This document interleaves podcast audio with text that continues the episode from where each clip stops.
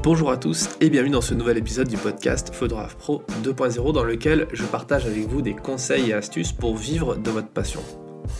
Aujourd'hui, il n'y aura pas d'interview de photographe car j'ai envie de faire le point et le bilan sur ce podcast avec vous et vous annoncer quelques nouveautés. Cela fait plus de 6 mois que j'ai lancé ce podcast et après 25 épisodes, il est temps de faire un petit bilan. Déjà, j'aimerais vous remercier toutes et tous pour vos nombreux retours très, très positifs sur ce travail. Je reçois régulièrement des messages d'encouragement de la part d'auditeurs qui me découvrent sur iTunes ou SoundCloud et c'est super encourageant. Je me rends compte que le podcast a trouvé son audience et qu'il apporte de la valeur aux photographes qui l'écoutent, donc objectif atteint pour moi. D'ailleurs, j'en profite pour vous dire que si vous faites partie de ces, photographes, alors vous pouvez me donner un petit coup de pouce en, allant noter le podcast sur iTunes et mettre un petit commentaire. Ça aide au référencement et ça permet de toucher plus de monde. Donc merci d'avance pour celles et ceux qui prendront deux minutes pour le faire. Vous avez peut-être remarqué que j'ai pas produit beaucoup d'épisodes ces derniers temps. En effet, ces dernières semaines, j'ai eu la tête sous l'eau entre les reportages, les tournages, du montage, mais aussi pas mal d'écriture. Il faut savoir que créer ces épisodes, ça prend beaucoup de temps et ça matche pas forcément toujours avec un emploi du temps de photographe de presse. Quoi qu'il en soit, je travaille sur de nouveaux épisodes qui devraient arriver prochainement. Je vous parlais de nouveautés au début de cet épisode. En fait, je viens de sortir un nouvel petit e-book à destination des photographes qui veulent se lancer dans le business de la photo. Cet e-book s'intitule Photographe Pro, être et durer. Dans ce livre numérique, assez rapide à lire, je vous parle de mon parcours de photographe professionnel et je partage des conseils qui peuvent vous aider à atteindre vos objectifs. Aujourd'hui, j'ai la chance de vivre de ma passion et d'être libre financièrement grâce à mon métier de reporter photographe. Je voyage partout dans le monde pour réaliser des reportages qui sont ensuite publiés dans les plus grands magazines comme Géo, Match, VSD ou encore National Geo. Mais ça n'a pas été toujours facile euh, et j'ai fait de nombreuses erreurs, j'en ai tiré de très précieux apprentissages. Dans ce petit livre que vous pouvez télécharger gratuitement, je vous ai mis un lien en description de cet épisode, vous allez découvrir pourquoi la photographie est loin d'être un métier inaccessible, mais au contraire plein d'opportunités. Il y a encore de la place pour plein de gens. Je vous parle aussi des pièges dans lesquels ne pas tomber et pas commettre les mêmes erreurs que moi. Mon point de vue sur la question du matériel photo et mes astuces pour s'équiper à moindre coût. Je vous, dis aussi, on va parler aussi de légitimité et pourquoi vous êtes légitime pour être photographe même si vous ne pensez pas l'être aujourd'hui.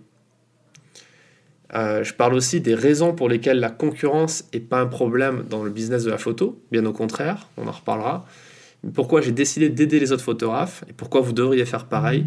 Et enfin, euh, je partage quelques ressources pour photographes professionnels. Et d'ailleurs, à l'intérieur de ce livre, je réponds à une question que l'on me pose souvent, à savoir pourquoi j'ai décidé de créer tout ce contenu pour aider les autres photographes professionnels. Pourquoi je ne bah, garde pas tout ça pour moi? C'est vrai qu'il existe une certaine méfiance dans notre industrie de l'image, euh, sous prétexte que l'on évolue dans un secteur parfois très concurrentiel on voit tout le temps le mauvais côté de la concurrence. Personnellement, j'ai décidé d'y voir le bon côté, parce que oui, il y en a un. Travailler dans un marché fortement concurrentiel, c'est l'occasion d'apprendre des autres, de trouver des opportunités de collaboration, de partenariat. Certains de mes meilleurs amis sont photographes de presse et ils couvrent parfois les mêmes sujets photographiques que moi. Pourtant, ça reste mes amis et il arrive fréquemment que je leur donne du boulot à travers euh, des commandes euh, ou des demandes des choses que j'ai pas forcément envie de faire ou que j'ai pas le temps de faire. Et de la même façon, il arrive que je sois contacté par des photographes pour faire un travail que eux-mêmes n'ont pas envie de faire ou n'ont pas le temps de faire.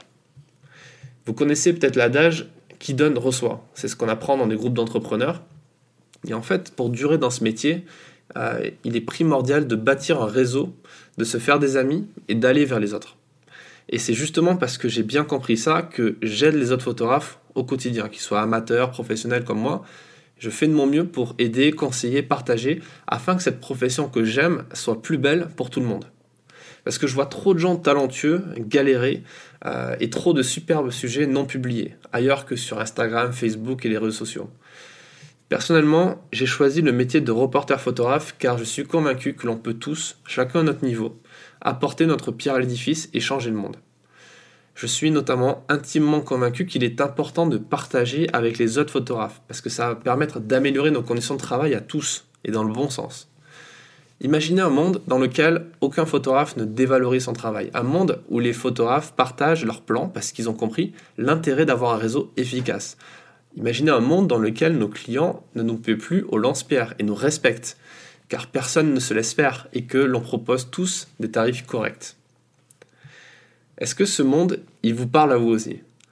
Et si c'est le cas, ben, aidez-moi dans cette mission en partageant cet épisode autour de vous.